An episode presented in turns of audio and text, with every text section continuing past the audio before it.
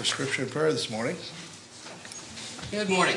Morning. All right, everyone, go ahead and stand.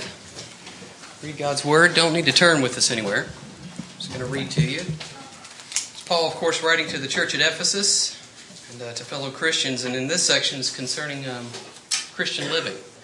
And notice how many times here we hear the word therefore come up as Paul makes the argument for proper Christian living. And I'm going to read about midway through chapter 4 to midway through chapter 5. And it starts with a therefore, having said all the previous points of doctrine in the first three chapters. This I say, therefore, and affirm together with the Lord, that you walk no longer just as the Gentiles also walk, in the futility of their mind, being darkened in their understanding, excluded from the life of God because of the ignorance that is in them, because of the hardness of their heart and they, having become callous, have given themselves over to sensuality for the practice of every kind of impurity with greediness. But you, you did not learn Christ this way, if indeed you have heard him and have been taught in him, just as the truth is in Jesus, that in reference to your former manner of life, that you lay aside the old self, which is being corrupted in accordance with the lust of deceit, and that you be renewed in the spirit of your mind and put on the new self which in the likeness of God has been created in righteousness and holiness of the truth. Therefore, laying aside all falsehood, speak truth, each one of you, with his neighbor, for we are members of one another. Be angry and yet do not sin. Do not let the sun go down in your anger, and do not give the devil an opportunity. Let him who steals steal no longer, but rather let him labor performing with his own hands what is good, in order that he might have something to share with him who has need. And let no unwholesome word proceed from your mouth, but only such a word as good for edification, according to the need of the moment, that it may give grace to those who hear. and do not grieve the Holy Spirit, by whom you were sealed for the day of redemption. So let all bitterness and wrath and anger and clamor and slander be put away from you, along with all malice and be kind to one another, tenderhearted, forgiving each other, just as God in Christ also has forgiven you. Therefore, be imitators of God. And as beloved children, walk in love just as Christ also loved you and gave himself up for us, an offering and a sacrifice to God as a fragrant aroma. But do not let immorality or impurity or greed even be named among you as is proper among saints. And there must be no filthiness and silly talk or coarse jesting, which are not fitting, but rather giving of thanks. For this you know with certainty that no immoral or impure person or covetous man who is an idolater has an inheritance in the kingdom of Christ and God. Let no one deceive you with these empty words, for because of these things the wrath of God comes upon the sons of disobedience. Therefore, do not be partakers with them. For you were formerly darkness, but now you are light in the Lord. Walk as children of light. For the fruit of the light consists in all goodness and righteousness and truth. So walk as children of light, trying to learn what is pleasing to the Lord. And do not participate in the unfruitful deeds of darkness, but instead even expose them. For it is disgraceful even to speak of the things which are done by them in secret. But all things become visible when they are exposed by the light. For everything that becomes visible is light. For this reason it says, Awake, sleeper, and arise from the dead, and Christ will shine on you. Therefore, be careful how you walk, not as unwise men, but as wise, making the most of your time, because the days are evil. So then, do not be foolish, but understand what the will of the Lord is. And do not get drunk with wine, for that is dissipation, but be filled with the Spirit, speaking to one another in psalms and hymns and spiritual songs, singing and making melody with your heart to the Lord, always giving thanks for all things in the name of our Lord Jesus Christ to God, even the Father, and be subject to one another in the fear of Christ.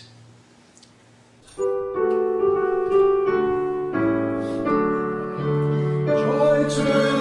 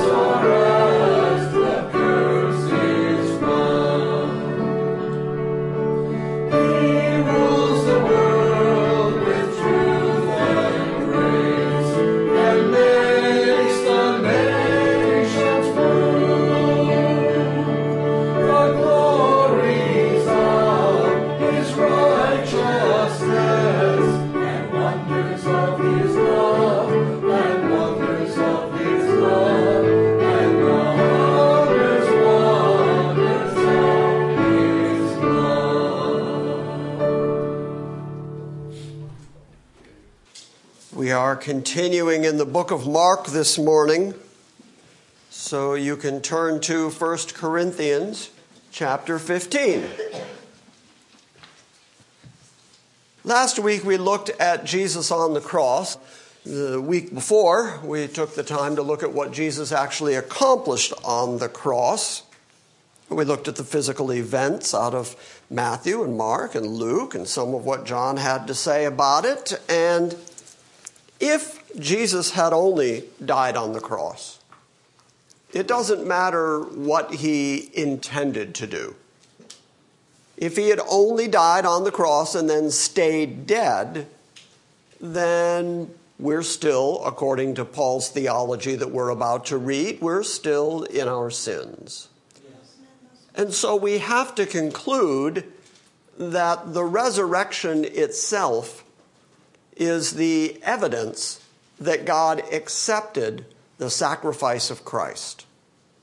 He sacrificed himself, he accomplished his own death, but the resurrection is the validation of all that sacrificial work. It's the demonstration in time and history that God approved what Jesus did.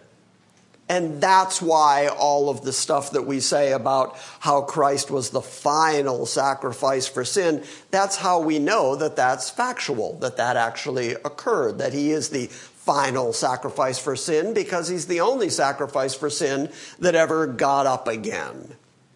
If you killed a lamb or an ox or slit the throat of an animal or broke a bird or anything, and then it suddenly sprang to life again, you'd be surprised. Well, that's exactly what happened with Jesus. His final propitiatory sacrifice was so accepted by God that God raised him from the dead again. He not only accomplished his death, but he accomplished the raising of his body again. And he said all of that was what he had a command from his Father to do, to accomplish. We have confidence today, we have hope today because of the resurrection. Amen. Now, the gospel writers write about the resurrection as though it is an actual, literal, genuine, historic fact. And I'm here to say it is. That's absolutely true. Through the years, you've heard myself and Tom go through the evidences of the resurrection, the historic evidences that the resurrection is true and actually happened. But in the end, ultimately, the resurrection is proven to be true by the fact that Christianity works. Now, what I mean by that is everything Jeff just read. Jeff just read out of the book of Ephesians that we as Christians experience a change. Something happens to us internally. We're not the same people we used to be because we are inhabited by the Holy Spirit of God. And that Spirit being holy brings holiness and thoughts of holiness and holy behavior and living into our lives. And we become something that we never could have become on our own.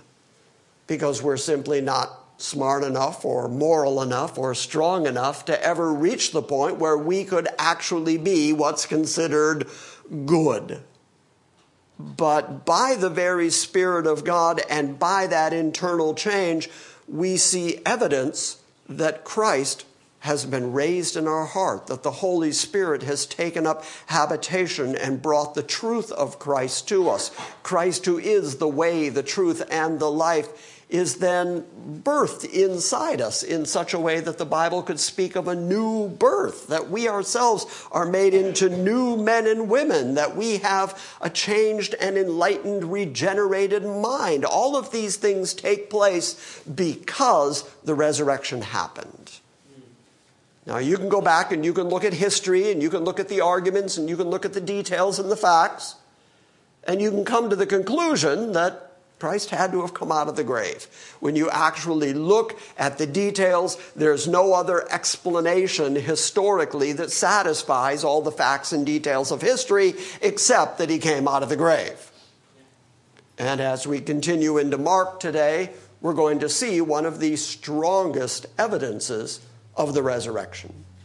One of the strongest evidences of the truth, the veracity of the historic resurrection is the fact that the tomb is empty. And the tomb is still empty to this day. And the tomb was empty from three days after his death all the way through. And the strength, the power of the empty tomb has been attacked for 2,000 years. Because if the tomb isn't empty, if you can prove logically that the tomb either wasn't empty or that there's some logical explanation for the empty tomb, then you can undermine Christianity completely. But if the tomb is actually empty because the person who was in it got up and left, well, then you have got a whole other story here. You've got genuine Christianity. You've got everything that the prophets predicted. You've got exactly what the Bible says that Christ had the authority, had the power to lay down his life and to take it up again, and that he actually did take it up again, so much so that he was able to get up from his own grave, walk and talk, and do the things that we read about in the Bible. So, this empty tomb story is vitally important to who we are today and what we're like today and what we believe today. Why we gather on Sunday mornings or some of us on Wednesday nights, why we sing to Him, why we pray to Him, why we have confidence that when we leave this world, we're going to be okay with God eternally. All of that is rooted and grounded in the resurrection of Christ. So much so that we're about to read Paul saying, if the resurrection isn't true, then the whole rest of it is vain. The whole rest of it is made up. And we have no hope for eternity because we're still in our sin. Even though Christ died ostensibly for our sin, biblically, theologically for our sin, it was the raising of Christ that proved that God actually accepted that sacrifice, and now we are accepted in the beloved. But without the resurrection, you're still in your sin, which leaves you, Pauline language again, of all men most miserable. Why would you be most miserable? Because Paul says all you have in terms of hope is this life. That's all you get is what's here and now. And I'm here to tell you, and I'm betting that I can get a few people in the room to testify with me life here and now goes by way too quick. Amen. I mean, you wake up one day and suddenly you're as old as I am. I have a friend whose birthday was two days ago. And I wrote to him and I said, You're about as old as your mother now, aren't you? Because it, it just it goes by like that, and suddenly you're an old guy like me. You wake up one day, you look in the mirror, and you don't recognize the old man staring back at you. And you think, wait a minute, I had stuff I wanted to do. And suddenly life just flashed by. Well, if life goes by in a flash and this is all you got, what kind of hope do you have? Of all men, we're most miserable because we have hope in this life only. And then when we die, we're still in our sin. So then God's going to judge us and we're going to be condemned and we're going to spend the rest of eternity in outer darkness. So whatever you got going for yourself right here and now, live it up, enjoy it, because this is as good as it gets. Or Christ got out of the tomb. If Christ got out of the tomb, He's in us, we're in Him, then we have an eternity to look forward to that is full of hope and joy and infinitely better than life here and now. So we're willing to trade in the here and now for the best life to come. Joel Osteen is wrong on that one. Good, I'm glad two people got that. Chapter 15 is sort of Paul's great treatise on the resurrection. And it begins with something I read for you just a few weeks ago, where I said this is one of the earliest creeds of the Christian church. It's one of the declarations of what Christians believe and what the essence of the gospel is.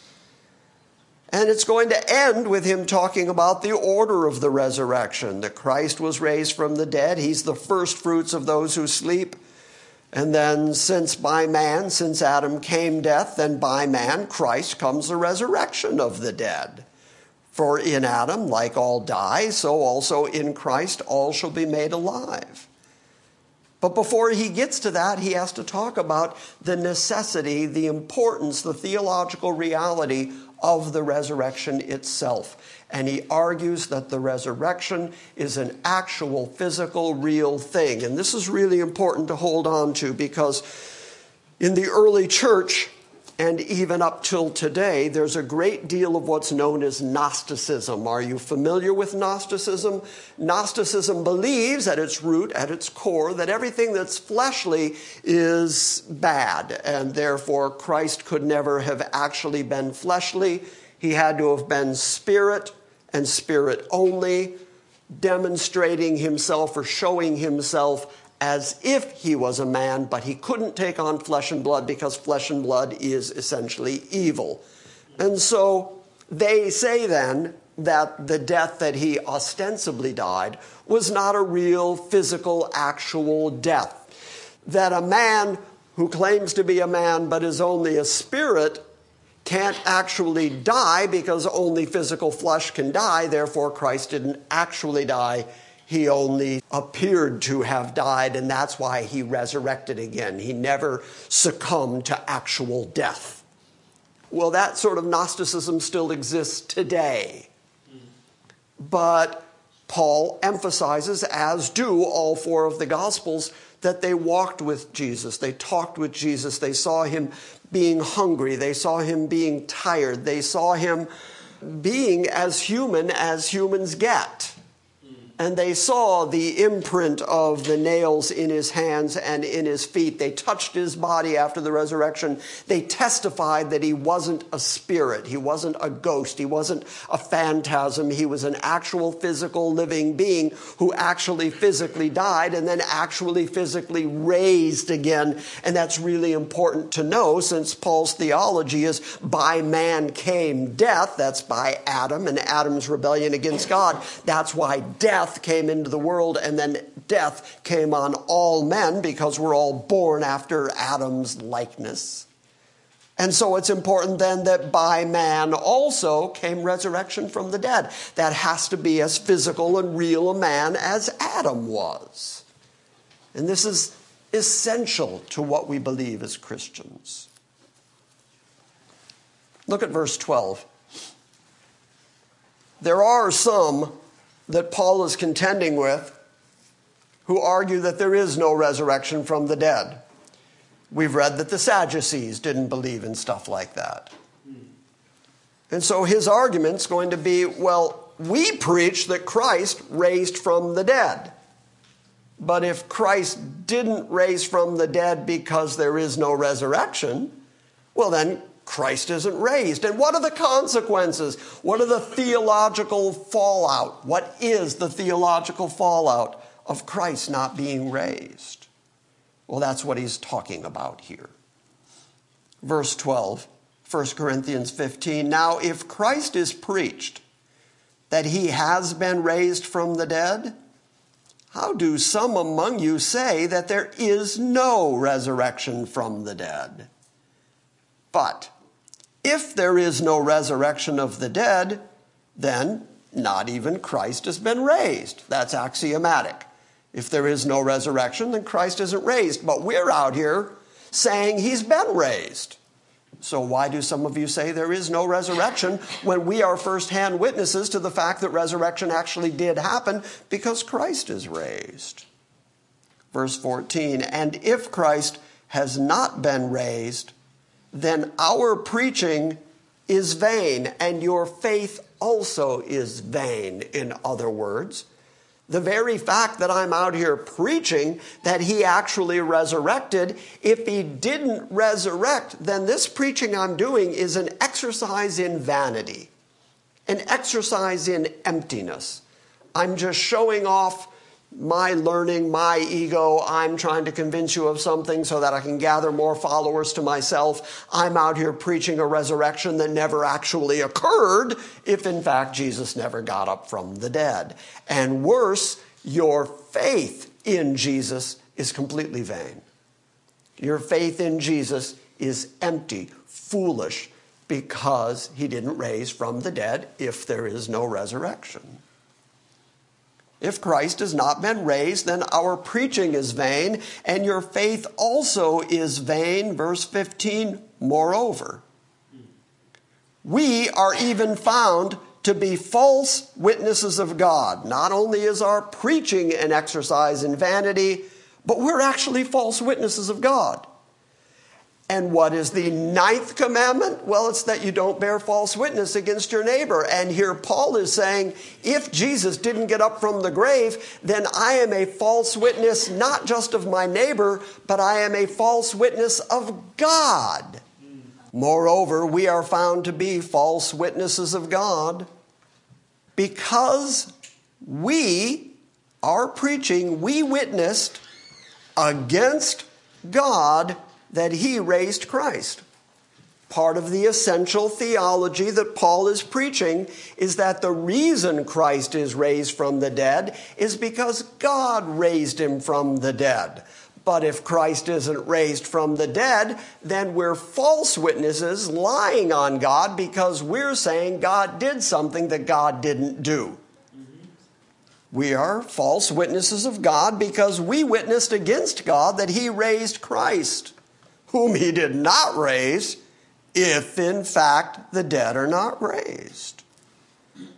For if the dead are not raised, then not even Christ has been raised.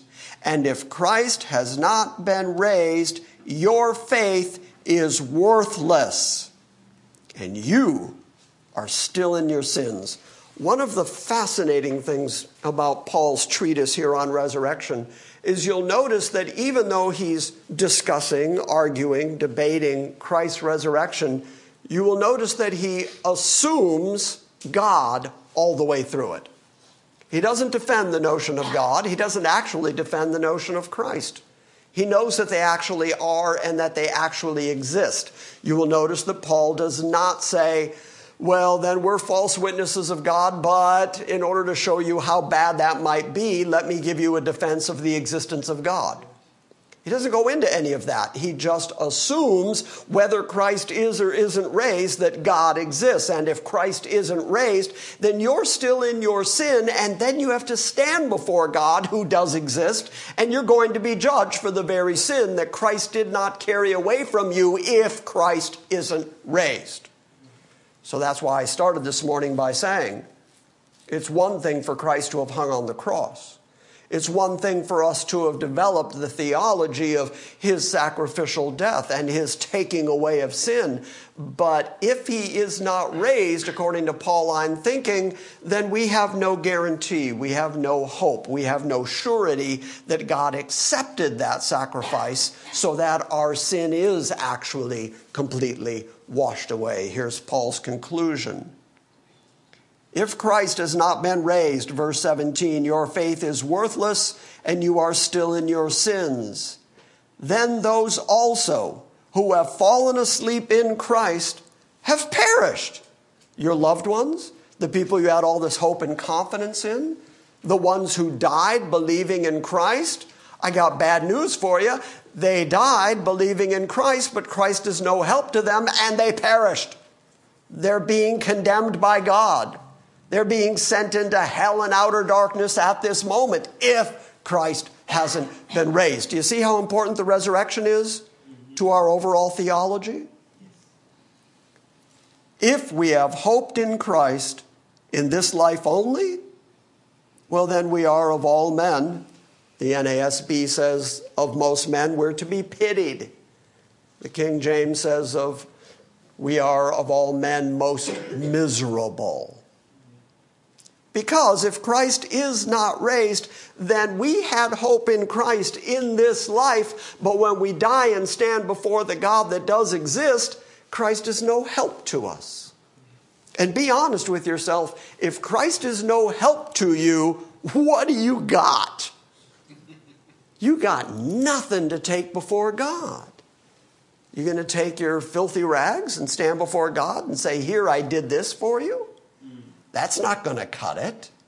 You need not only Christ, but the resurrection of Christ as a historical, real, honest to goodness, flesh and blood fact in order for you to be redeemed.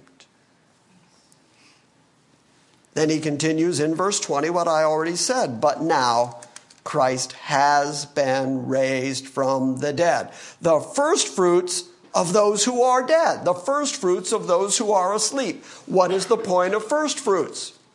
You gave the first fruits to God expecting a good harvest. In other words, if Christ is the first fruits, who, by the way, raised up on the day of first fruits, if Christ is the first fruits, then that means there's going to be a harvest of people who are going to raise from the dead just like he did, who are going to resurrect and go off to heaven just like he did. And so if he did it, the guarantee is you're going to do it. Where do you get your confidence? Where do you get your hope? Where do you get your understanding that eternal life is just around the corner for you? You don't get it because of your goodness. You don't get it because of your righteousness or the works that you've done. You get it for the fact that Jesus raised from the dead. He is the first fruits of the resurrection. And that's why your faith and your confidence in Him is actually going to pay off. It's not going to pay off because of anything you did or anything that can be found in you. You have hope of eternal resurrection, eternal life with God, and eternity before God accepted in the beloved. You, you have all of that because Christ raised from the dead. Am I overstating the case yet? No. No. Okay, good. That's what I wanted to hear. Yes, sir, Sandy. You, you're not. And I understand totally. And I know that Christ had to be the first one to be resurrected and never to die again. But as you know, other people were raised from the dead. Yeah. And of course, they died again. But anyway, And let me make one quick distinction since you said that. okay. Other people were, and you used the right language, raised from the dead. How were they raised from the dead? By someone else. Christ is the only one who did it himself, who had the authority and the power to raise himself, even though he was dead. That's a whole other ball of wax. Christ raised himself to be ever living, and that makes it unique. Okay, now say what you're saying. There are also scriptures that said the Holy Spirit raised him, and also one that says God raised him. So really, the triune unity was involved in it. Absolutely. What I'm getting to is um, concerning those that was raised from the dead. I don't see that as a as a resurrection, and, and by the definition of resurrection, what I mean is to never die again, as Christ did, because they died again. I'm kind of link these two to get a better understanding. Okay. The word resurrection is the Greek word anastasis, which means stand up again. And the resurrections, you're correct, that we see right up until the death and resurrection of Christ, those resurrections, those people all die again. We have to assume that even though we don't read it in the Bible. But the resurrection, the anastasis, the standing up again that Christ promises, is resurrection to eternal life, which is why Paul continues in verse 15 or in chapter 15 in order to say the body that we're raised with is not like the body that's planted. And he's going to draw an equation between planting a seed, but then it grows up to be a tree or a flower or a bush or something. He said, You didn't plant a tree, you planted a seed but it comes up in another body. And that's what we're going to come up like. So he's talking about a different kind of eternal resurrection than the previous resurrections, which actually were life from the dead, but not permanent life from the dead because those people died again. But Paul is now saying through Christ, who raised himself from the dead, there is an eternal resurrection available for those who believe. Also, when you get to the book of Revelation, Revelation 20, you read about the resurrection of the dead unbelieving, who were resurrected to condemnation and judgment. So we're talking about very eternal subjects under the heading of this resurrection. So that the part that's being resurrected, is it the body that we're talking about and not the soul or both? The soul doesn't need resurrection because the soul leaves the body and goes to be with Christ. That's what Paul says absent from the body, present with Christ. So the soul doesn't need resurrection because the soul doesn't die. Okay. Mm-hmm. The body dies, and then the body needs to be resurrected so that you are saved. Pauline language again body, soul, and spirit. So that the whole of who you are is resurrected and taken to the new Jerusalem. Did that answer the question? Yeah, it does. Thank you. Okay. All right, so with all of that as an introduction, let's now turn to the book of Mark. We are in Mark 16. Well, actually, we're at the end of Mark 15, starting about verse 42. So, what is the point? What is the purpose? What is the main driving impetus of the book of Mark? Well, if you go back to Mark 1 for just a moment, hold your finger right there at the end of Mark. But if you go back to the beginning, the very first verse, the beginning of the gospel of Jesus Christ, the next phrase is the Son of God. Mark takes the time right away to tell you what it is he's going to talk about. He's going to talk about the gospel, the good news of Jesus Christ, the Son of God. And then he spends the whole rest of his gospel proving that Jesus is the Son of God. And he proves it through all the various things that Jesus says, what he teaches, what he does, demonstrates that Jesus is the Son of God. It's a really interesting sort of bookend that when Jesus is on the cross, the Roman centurion has that conversion moment and says, Surely this is the Son of God. And that's the first place in the book of Mark where you hear that from human lips.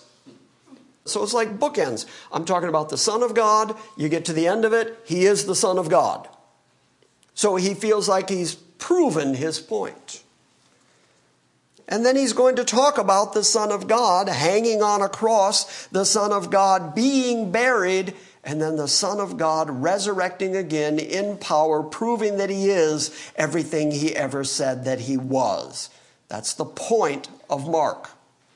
And once Mark reaches that point where he feels like he's made that point, he just kind of up and quits. He puts his pen down and he's just sort of done. Let's start at Mark 42, Mark 15 42.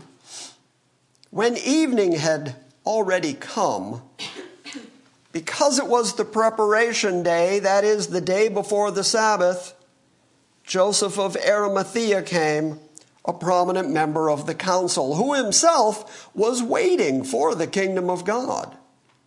And he gathered up his courage and he went in before Pilate and asked for the body of Jesus. When Mark wrote that, the people in that region would have inherently understood the days he was talking about. John takes the time to tell us parenthetically that the Sabbath that is referred to here was a high Sabbath. Now, hopefully, I can just walk through this almost like cliff notes and you'll all remember. But the Old Testament tells us that there are four spring feasts. The first of those spring feasts is the Passover. The Passover always happens on the 14th of Nisan. Doesn't matter what day of the week that is, it's always the 14th of Nisan. The 15th of Nisan, the next day, is the Feast of Unleavened Bread. And that lasts for a week. And the first day and the last day of that week are what are called high days.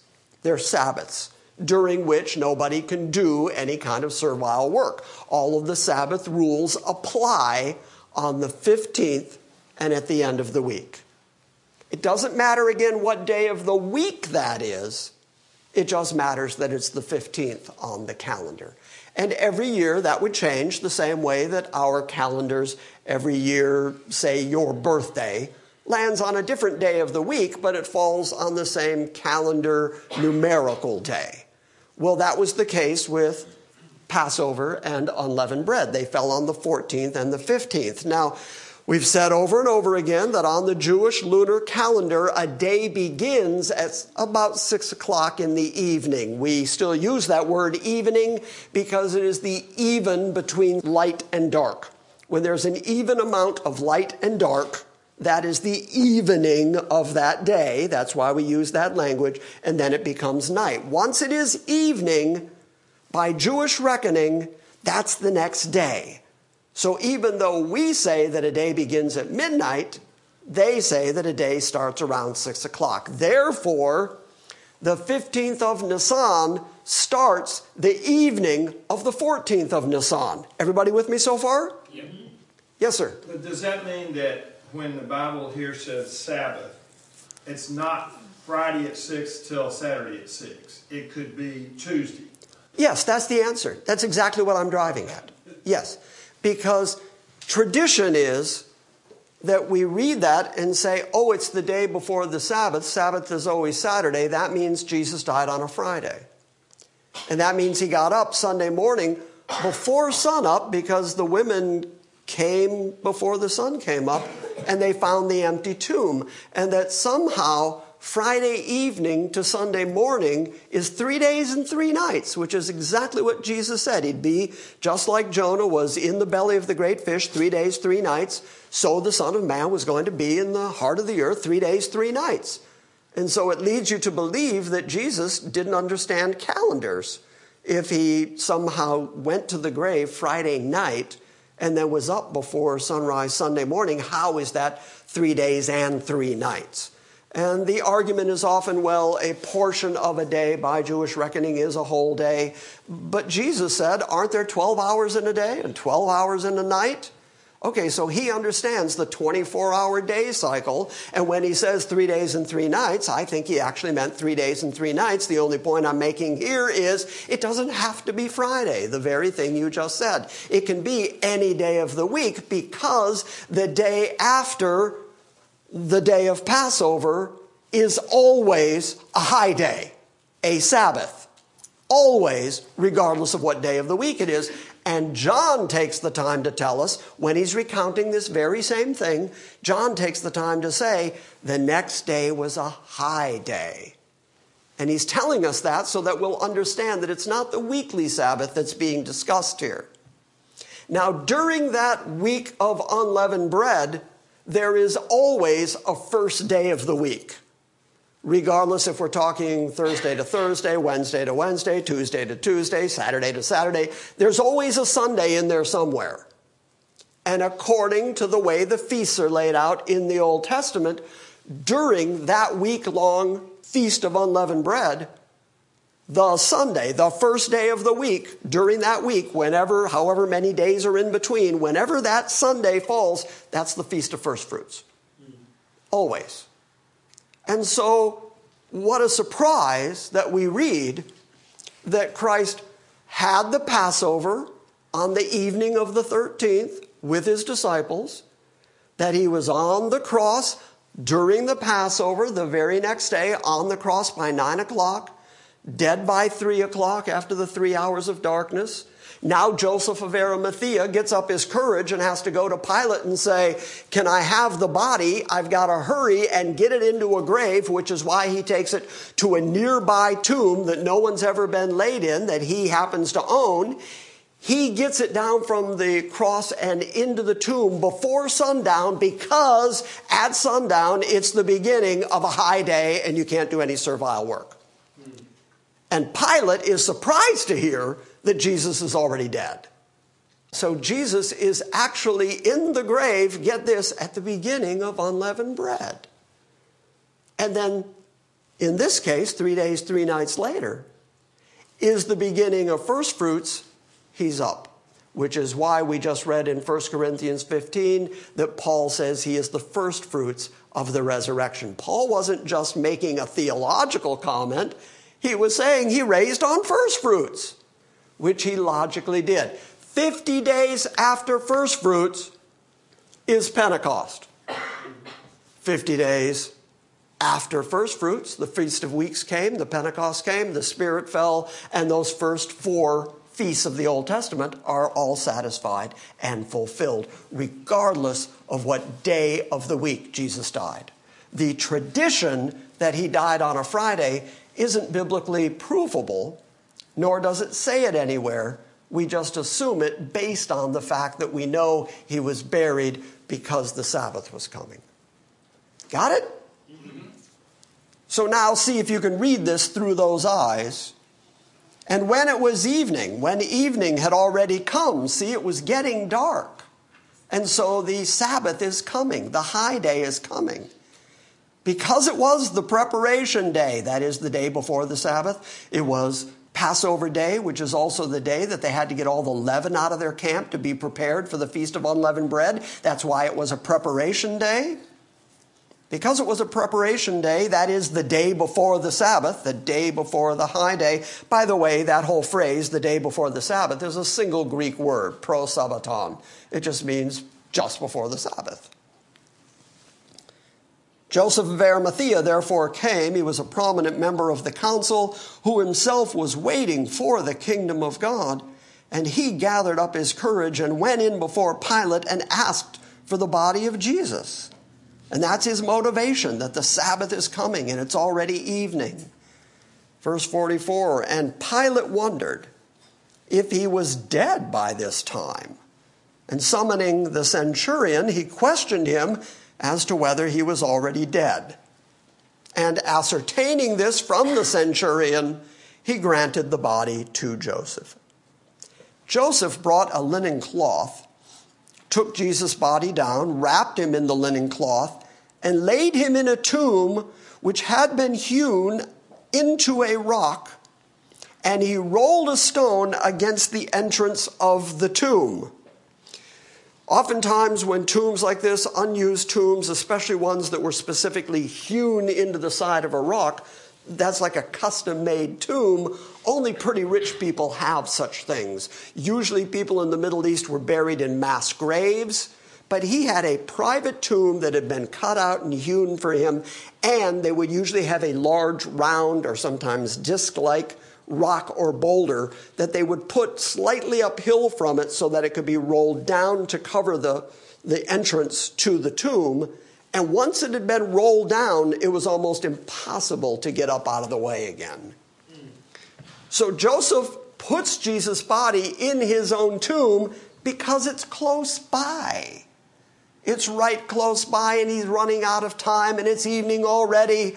And so, because it's all happening quickly, he goes to Pilate, he gets the body, he doesn't have time to anoint it or anything. He wraps it in linen, he puts it in there, he rolls the stone. There, I've done my work. I got everything done before the Sabbath.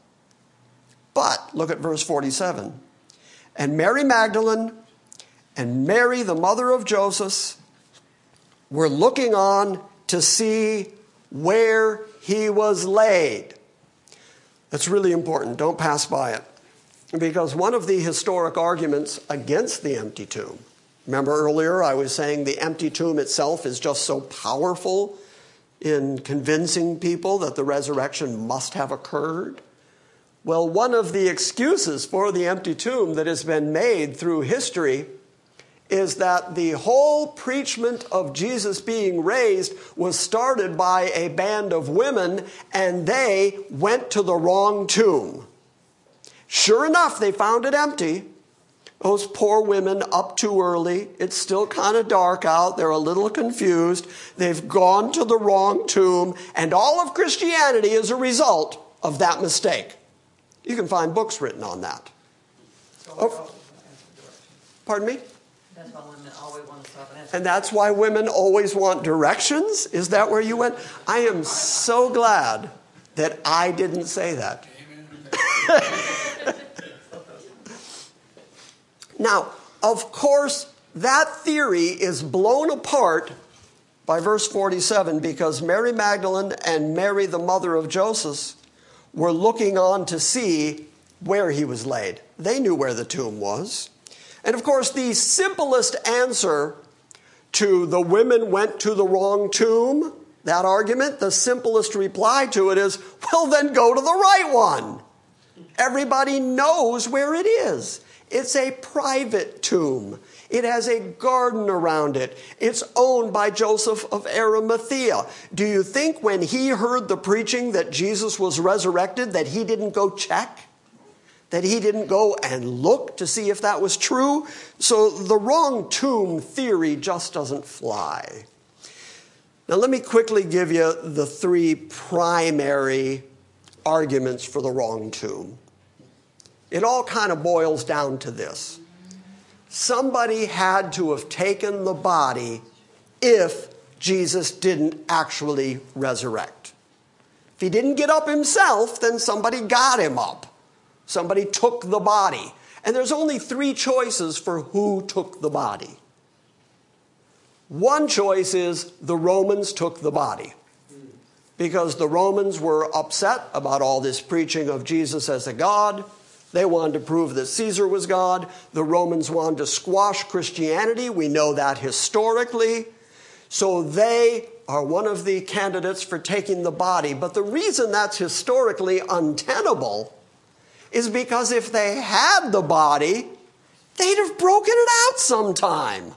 They'd have said, okay, all you Christians that are causing so much trouble in Rome, all you Christians, this religion that we're trying to squash so that Caesar worship continues, you keep preaching that Jesus is raised from the dead, but no, he's not. Here he is. We've got the body. We took the body. Okay.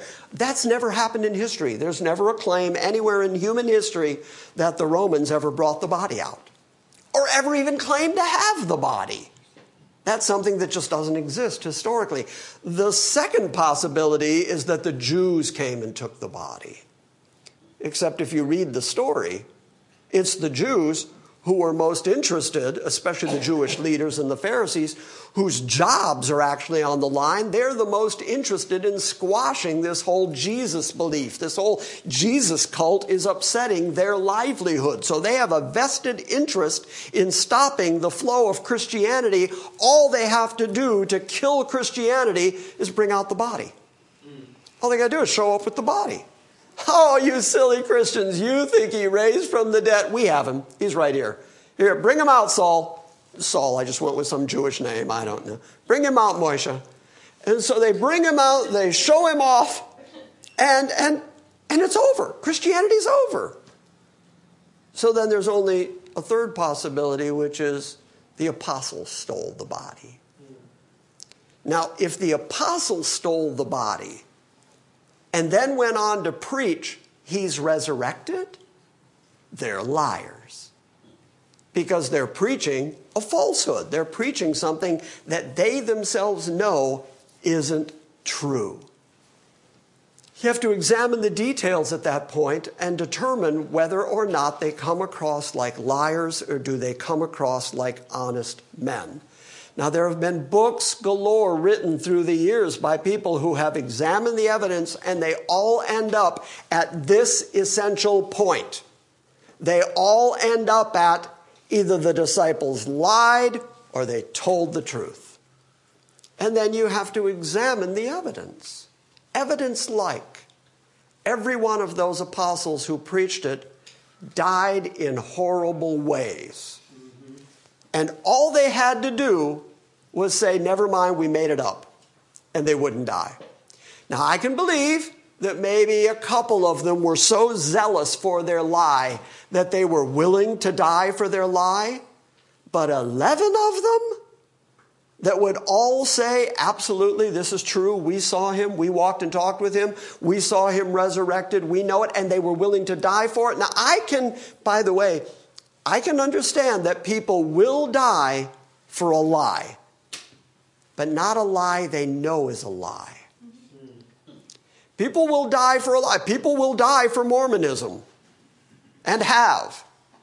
But Mormonism is a lie, but they believed it. They believed it to the point in believing that lie that they died for the lie. But men who are lying who know it's a lie what is the likelihood they're all going to lay down their life for what they've said? Yes, Alex. They've already shown how frightened they were when Jesus got arrested. So it, it goes against normal Yeah. that they all ran, that they all tried to save their own skin. Now we know what their personalities are. And yet, and this is actually something we're going to get to in a moment, yet something cataclysmic happened to them where they went from being cowards to standing up on the day of Pentecost and saying, You with wicked hands killed the Prince of Life. Something happened. So, something occurred between I don't know him and you killed the Prince of Life. Something happened there. Well, while I'm talking about them dying for their lie, let me show you how even more untenable that idea is. I can believe that if Tom and Micah and I all get together and form a lie together, as long as we stick together and as long as we're encouraging one another, then we're very likely to keep the lie going. We're really likely to keep it going because nobody wants to be the first one to break the lie. Honor among thieves. Nobody wants to be the first one to give it up. But these disciples were separated by great distances. Thomas is off in India. People are off in various different areas among the Gentiles preaching this. And they all died in ways like being driven through by, a Brahmin sword, or having their skin peeled off, or boiled in oil, or being crucified upside down. I mean, these, these men are dying horrible deaths and they're hundreds of miles away from the others. Nobody's going to know if you break rank. Nobody's going to know if you save your skin in one town, say you're there in Chennai, which, according to best tradition, is where Thomas went and where he was sacrificed. If he's there and he saves his own skin, if he says, Never mind, we made it up so they don't kill him, he just goes to the next city in India and starts the lie again. And he's fine.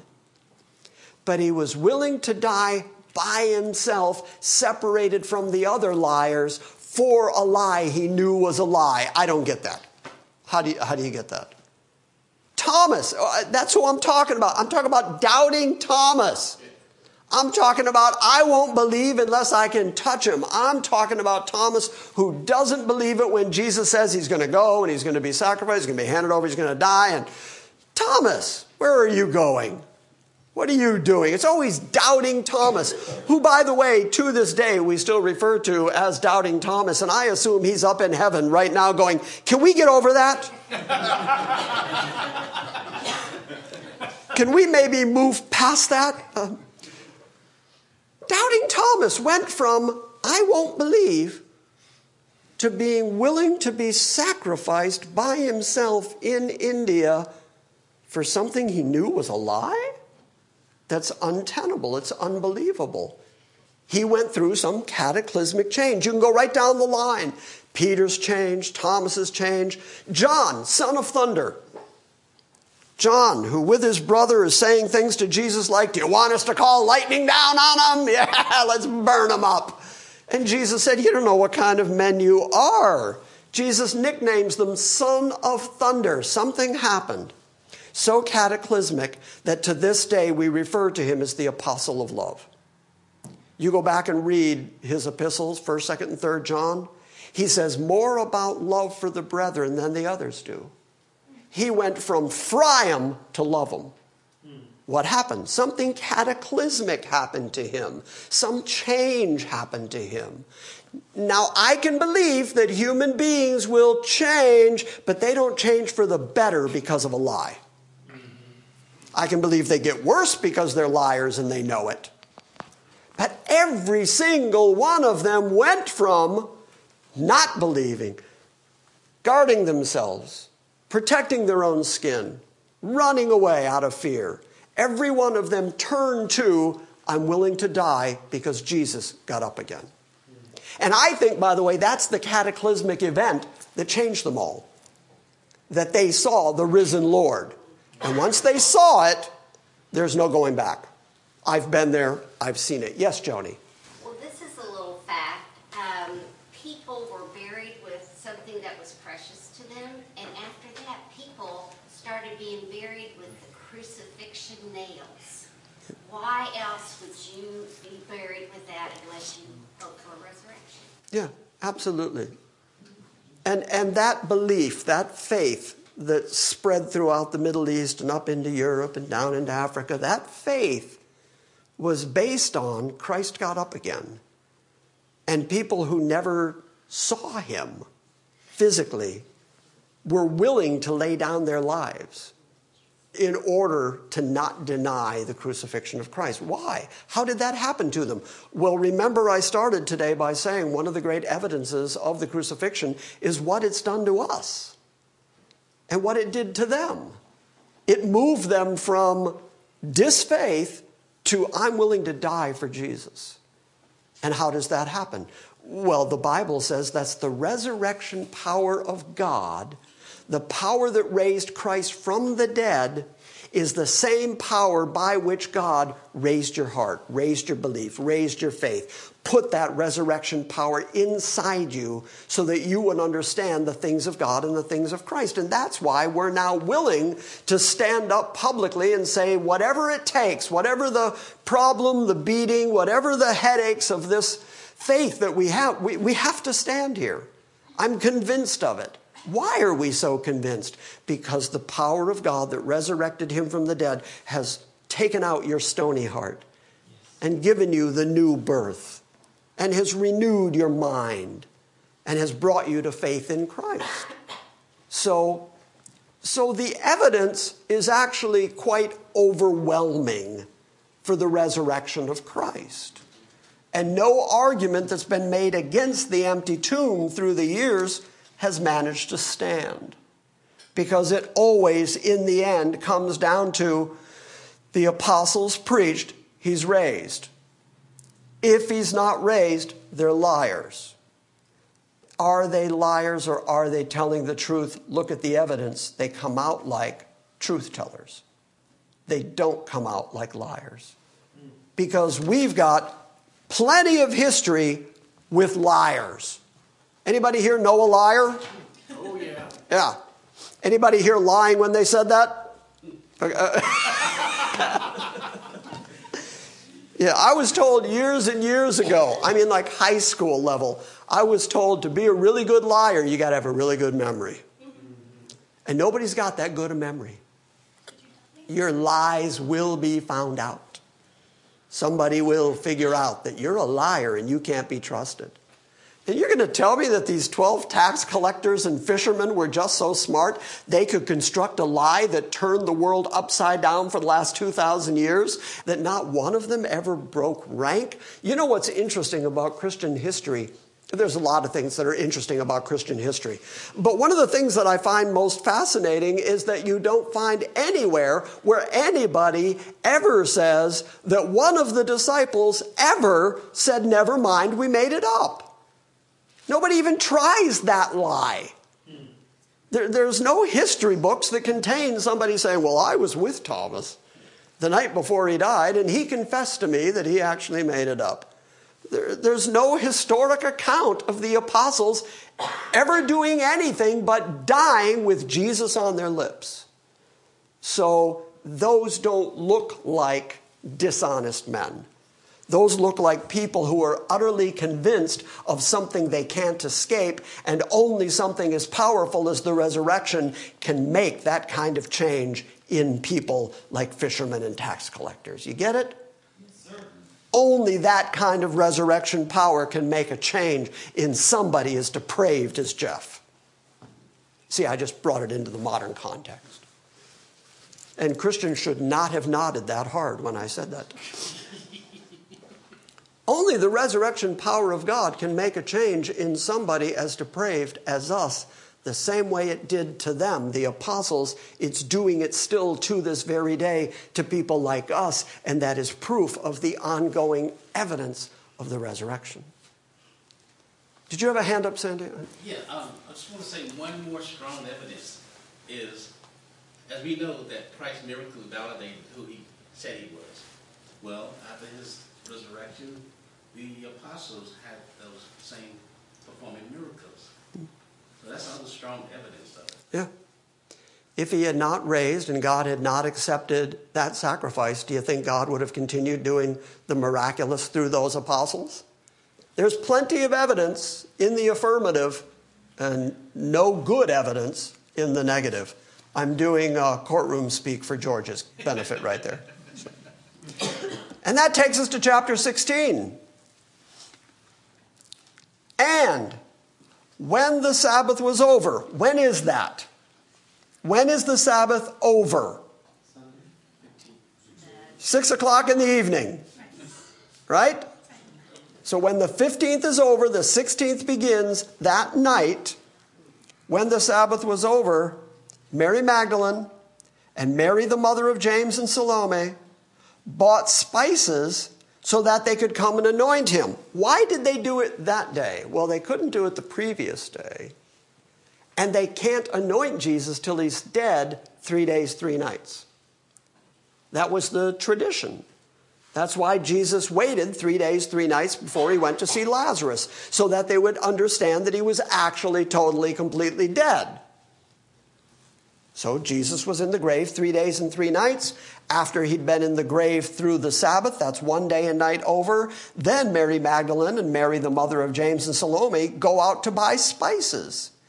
By the way, the Friday night through the Sabbath to Sunday morning scenario doesn't have any room for the women to have done that. They didn't know they were going to need the spices and didn't go out and buy them on Friday night. Saturday's the Sabbath. They can't go out and buy it. They can't buy, sell, trade, do anything that day. And by the time they go do that, he's already up. So, again, we have to read what the Bible says and not let our traditions overwhelm our thinking about the Bible. And very early on the first day of the week, what's the first day of the week during that week of unleavened bread? First fruits. Now we know that he raised on a Sunday. Okay, that's told us. He's raised on the first day of the week. We know that. What we don't know is what day of the week he died. The Bible doesn't tell us. Very early on the first day of the week, they came to the tomb when the sun had risen. Now, by the way, I just said the Bible doesn't tell us what day of the week he died. I think it's pretty easy. You've just got a date stamp here. First day of the week, he's up. Go back 72 hours. It's that easy. And then you're going to know when he died. Verse 3 says, And they were saying to one another, Who will roll away the stone for us from the entrance of the tomb? Remember, I said it was very, very difficult to roll that stone away because it was rolled downhill and into place. Who's going to roll it away for us? And looking up, they saw that the stone had been rolled away, although it was extremely large. People debate this a little bit. I'm going to tell you what I think. I don't think the stone was rolled away to let Jesus out. I think the stone was rolled away to let us in so that we could see that the tomb was empty. If the stone was still there, people would assume the body was still in there but it was rolled away so that people could see that it was empty. But Jesus goes through a locked door later on during the prayer meeting with Peter. He just shows up in the room a couple of times. So locked doors don't mean anything to him. I, I don't think a stone matters to him. I think he can go wherever he wants to go at that point. Yes? The rolling away of the stone is similar to the curtain being torn. Very similar to the curtain being torn. Not to let God out, but to let us in so that we can see what's happening here. Looking up, they noticed that the stone had been rolled away, although it was extremely large. And entering the tomb, they saw a young man sitting at the right, wearing a white robe, and they were amazed. Have you noticed and I do want to put some emphasis on this. Have you noticed how frequently Mark has said people were amazed? We're going to look at that in more depth next week. But Mark uses this word continually. He keeps saying Jesus did things and they were amazed. And that happened, and everybody was amazed. He said to them, verse 6, He, the man sitting there who was assumed to be an angel, said, Do not be amazed. You're looking for Jesus, the Nazarene, who has been crucified. He has risen. He is not here. Behold, here is the place where they laid him. But go, tell his disciples and Peter. That's an interesting little addition. Again, one of the many, many reasons that we believe that Peter is the one who was tutoring Mark, that Mark is actually writing Peter's gospel. It's interesting that Peter would add himself at that point. Go tell the disciples and Peter specifically. Why? Because God has already said to Peter, when you're converted, strengthen your brethren. He's already given Peter instruction about what to do when he's raised. Now Jesus is saying, okay, I'm raised. Go tell Peter, I'm here. Not surprising that Peter, 50 days later, would stand up at Pentecost and be the one who preached that message at risk of his life. So go tell the disciples and tell Peter. He is going before you into Galilee, and there you will see him, just as he said to you. Notice that even the angel is testifying to them that Jesus has gone to Galilee because that's his word. That's the very word of God. Once he has spoken it, it has to be. Once he has said it, it has to happen. You're not going to see him here in the tomb. He's up and out. He's already on his way to Galilee. He's going to see you in Galilee. He's going to appear to you in Galilee. That's when he's going to appear to, to Peter and restore him three times. That's all got to happen. And so, because Jesus said it, and because Peter was left in this condition, of denying Jesus? Well, then Peter has to go to Galilee because he's got to run into Jesus by the Sea of Galilee so that Jesus can ask him three times, Do you love me more than you love these? And so Peter has to be restored because God has already determined that on the day of Pentecost, Peter has to stand up and preach Christ. So it's no mistake that you go tell the disciples and tell Peter. And they, the women, verse 8, and they went out and fled from the tomb. For trembling and astonishment had gripped them. It's the root word from which we get phobias and from which we get fear. I mean, they were just overwhelmed by what they had just seen. They came to the tomb in order to anoint a dead body. They had already bought the spices. They did not come there expecting to find an empty tomb. They came there expecting to find a dead body. And yet, he's gone, he's up, he's in Galilee, just like he said, and an angel is there telling them, Look, that's what he said, and that's what he's done. Tell Peter, go to Galilee, because that's where he's going to meet you. I mean, it's all completely the activity of an absolute sovereign. So they went out. They fled from the tomb. I guess. I, I guess they fled at that point. They were trembling and astonishment had gripped them. And they said nothing to anyone, for they were afraid. And that, my friends, look closely at your Bible, that is the end of the book of Mark. Now, in any of your translations, you have more stuff after that. Yes. That's what we're going to talk about next week. Because the book of Mark has a couple of different endings. So, what does that mean to us? Does that mean that the Bible's not reliable? Does that mean that we've run into a large textual variant? And where did it come from? And is that actually the end of the book of Mark, or did Mark intend to write something more? Or did he just end on that note? Well, that's all the stuff we're going to talk about next week when we talk about the longer ending of Mark. That ought to be enough to bring you back. All right? It's just ironic. For the last 20 years, actually a little bit more, that's how long it's taken me to preach every single verse of the New Testament. I've been interrupted by a bunch of Old Testament books as well, but we have now successfully preached every single verse in the New Testament. It is ironic and I, I like God's sense of humor. it is ironic that the last time we preach out of the book of Mark, which will be next week, we're going to talk about a textual variant. That, that's just ironic to me. We're going to talk about where the end of the book of Mark came from. And then we're done with the New Testament, which means we're going to start over. Yes. I'm going to go back to the oldest preaching I've done, which is the book of Romans, and we're going to start again. So that's what you've got to look forward to. Questions, even though there have been questions right along the way, is there anything else? Yes, sir. Comment. So you emphasize verse 47 that Mary Magdalene and Mary, the mother of Joseph, looked at the tomb. Well, they had a reason for doing that because they knew they were coming back to dress that body, Yeah. which is what they do at the beginning of chapter 16.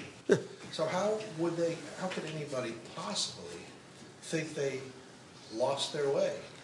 Yeah, three days had gone by, but they knew where they were headed because they had a task to perform. And the other thing that strikes me about all of this that occurs after the death of Christ is anyone who touches a dead body is ceremonially unclean. And they're doing this at this high Sabbath time, and they didn't care. Mm-hmm. Well, it had been three days. The body had to be anointed. They're going to go to the tomb and dress this body because they loved him so much. Yeah. Um, Joseph of Arimathea, I'm sure he had help, but they took the body down from the cross, put it in a tomb. They're unclean. And I was just reading a little comment that said that stone usually took 20 men to put in place. So no wonder the women are saying, how are we going to get the, the stone out of the way? 20 men. That's a good question. Who's going to roll the stone away? Anything else? Good comments. Anything else? Yes, ma'am. Thank you for all of the sleepless nights and all of the study hours and mm. all of the days you spent toiling and working and educating yourself to bring us the entire New Testament. Oh, well, it's my job. Okay. Well, I, I, you're certainly more than welcome. I, I don't mean to be grandiose about this, so I hope it doesn't come across this way. But in the end, this is honest. In the end, I don't do it for you. In the end, I do it to serve Him. And in serving Him, then I do it for you. But this is all about I'm on marching orders from my master. And that's why. Well, you're welcome. Anything else? All right, say goodbye to the internet congregation. Bye,